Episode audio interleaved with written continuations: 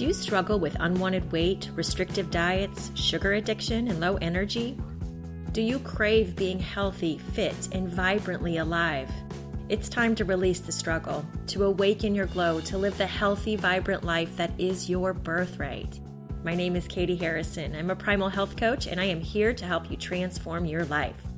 Hello from an absolutely glorious part of Alaska. I am looking out the window as I get to speak with you today, enjoying the view of trees that are covered in beautiful white snow. We have some Christmas lights on the trees outside.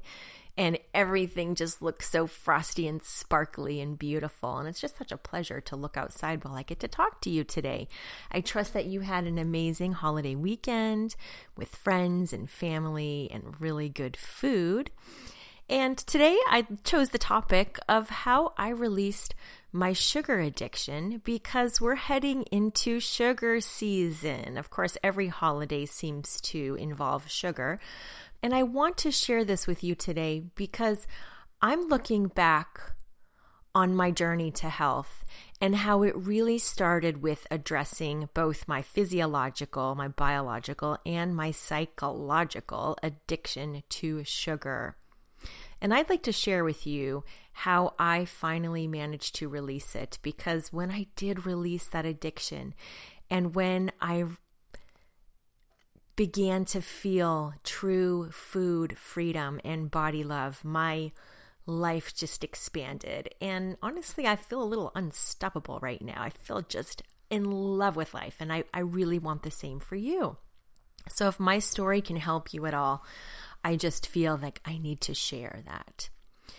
So my history with sugar began as a child. I'm sure most people can relate, those of you who have sugar addictions. And my household, my parents were very healthy, and they knew back in the 70s that an excess of sugar was not healthy.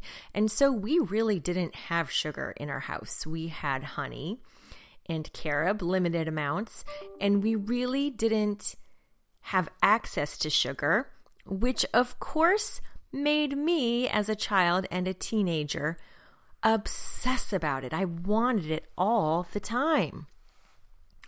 And I would go over to my friend's house and open their cabinets and just be awestruck by the sugary cereals and all of the processed food snacks. And I also remember feeling in the cafeteria in school a little awkward about my homemade honey cookies when people got to eat Oreos and Chips Ahoy. And I just obsessed about sugar because I think it was restricted in my house. And I am honestly so grateful to my parents today because they provided me with such a foundation of healthy nutrition in my formative years. And I credit my health today to them. So I'm very grateful for this. But it also kind of developed this obsession with sugar.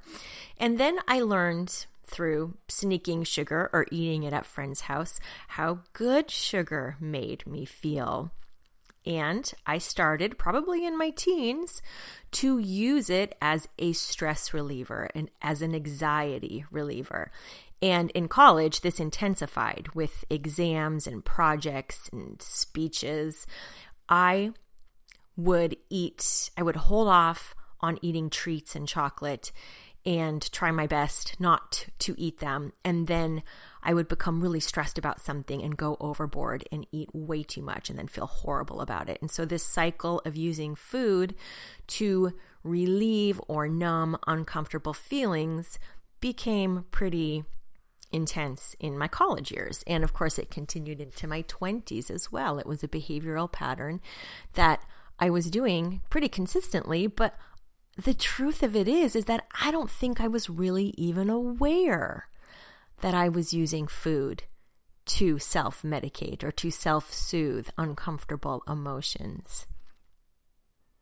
I remember bringing up to a friend or two a situation in which maybe I'd eaten a bowl of cookie dough batter and said that I felt really sick afterwards and gross.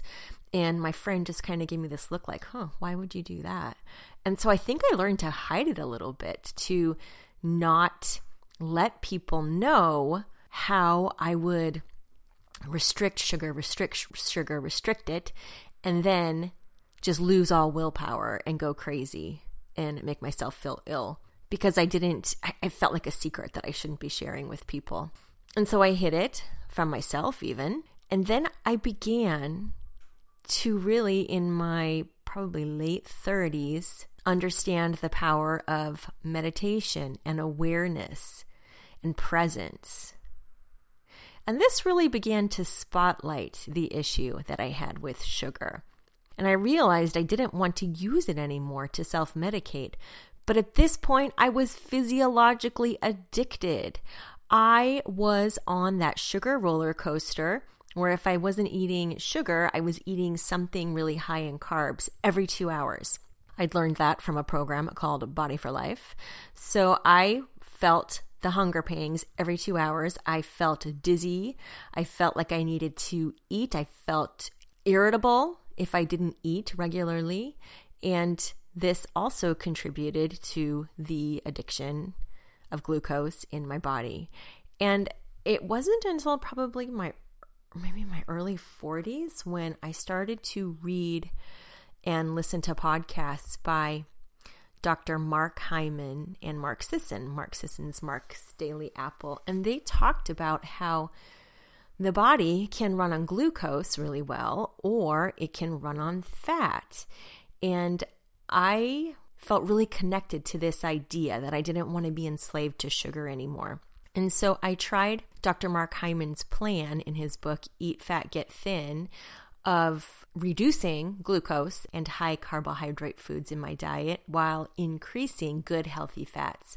Fats like avocados and butter and ghee and olive oil, lots of olive oil and coconut oil and bacon grease. And I did that while reducing my glucose consumption. And all of a sudden, I had this nonstop energy and my mood was consistently high and I felt amazing. And I'd also pledged to myself that I wouldn't eat any sugar for 30 days. And at the end of the 30 days, I didn't want to stop because I felt so good. And the other really cool thing that happened was my taste buds became calibrated differently. All of a sudden, onions and carrots and bell peppers and even cabbage, they tasted sweet. Forget about an apple. Oh my gosh, that was like a glorious dessert. But all of these vegetables started to taste really sweet to me. And I just lost that craving for sugary sweets. And then I started really getting into super dark chocolate, 95% dark chocolate.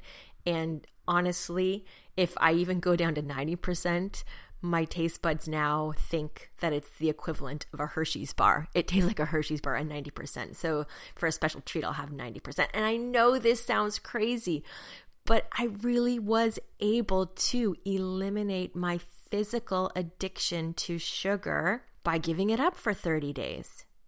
And I do think that this could be effective for many people to eliminate that physical addiction to sugar. Give it up and realize that you don't need it. I do think you have to make other adjustments in your diet, making sure that you're eating lots of vegetables and an abundance of healthy fats that will stabilize your energy and your mood and make you feel downright amazing. But the problem comes when the psychological addiction is not addressed. So after 30 days of doing this plan, I felt so great and I didn't want to reintroduce sugar into my diet. But then came the time when I was really stressed out about something and I don't even remember what it was. I was super anxious about an upcoming event and I felt the call of sugar. Like it felt crazy. I needed sugar. And I wasn't really eating sugar at this point, but I was eating other things like almond butter and coconut butter and eating those in excess. And those were giving me the feeling of sugar, or fat bombs, like ketogenic paleo treats. I would make those when I felt stressed. And so I reintroduced sugar in that way. I still had the emotional eating. And it showed back up. And then I realized, okay, I don't feel physically like I need this to get through my day, but I do feel like psychologically I need it to get through these stressful events. And that's truly when I started to increase my presence, increase my time in meditation, and realize that I was using that sugar to numb uncomfortable feelings, the potential to be criticized or judged, or the potential of failure or something not working out in the future, just feeling that anxiety. I realized that I'd used sugar for so long to cope with that. And I just decided that, okay, I needed to admit it to myself. Like, here's what I do. Now, what do I do about it? And I've talked about this in earlier podcasts. What I did is I just came back to the present. When I was feeling that anxiety, I would say, okay, I feel you, anxiety, you're here. And sometimes I would even say, welcome, here you are, I remember you. And I would allow it to just be. I didn't try to push it away or make it go away, but I came back to the present. I really tapped into feeling, what does it feel like? What does it feel like in my stomach? What does it feel like in my body? And I paid attention to it, and really just paying attention to that feeling of anxiety dissolved it. Not the first time, not the second time, not the third time, but eventually it just disappeared. And I've told you my trick that I use to get rid of anxiety is that I all of a sudden started to say, I can't wait to see how this is going to turn out, even better than I could have imagined. And then I started to keep track, like a written record, of all the situations in which previously I might have been anxious about something in the future, and then how it turned out so much better than my puny little human brain ever could have imagined. It was incredible. So I'm sitting here in this place where I feel like I have complete food freedom. I'm living in this body that I dreamed about and that I scripted about, which I will talk to you about in a later podcast. And I am just in so much gratitude and appreciation for this freedom that I feel, the freedom from anxiety, the freedom from sugar, the food freedom, the true love of the physical body that I have, and the true love of this spiritual being. This is how I released my sugar addiction. And of course, there was much more to it than that. But if I could summarize in a brief podcast, that's a summary. I just would love, love, love to help you on your journey to release sugar, because I know you can do it. And the benefits of doing this and what you're going to feel like with that true freedom and that true body love and the enjoyment of life are immense. It's epic, truly. I love the word epic because that is just how I feel. And I can't wait for the same to happen for you. So please let me know how you're doing. Email me at katie@awakenyourglow.com. And if you're liking this podcast, I'd love to hear from you. I'd love to hear from my listeners out there. So give me a review on iTunes or Stitcher or however you listen to podcasts. And let me know if you have any questions. Again, my email, katie@awakenyourglow.com. Sending you love, friends. Thank you once again for joining me, and a special thanks to Silent Partner for his song, To the Top.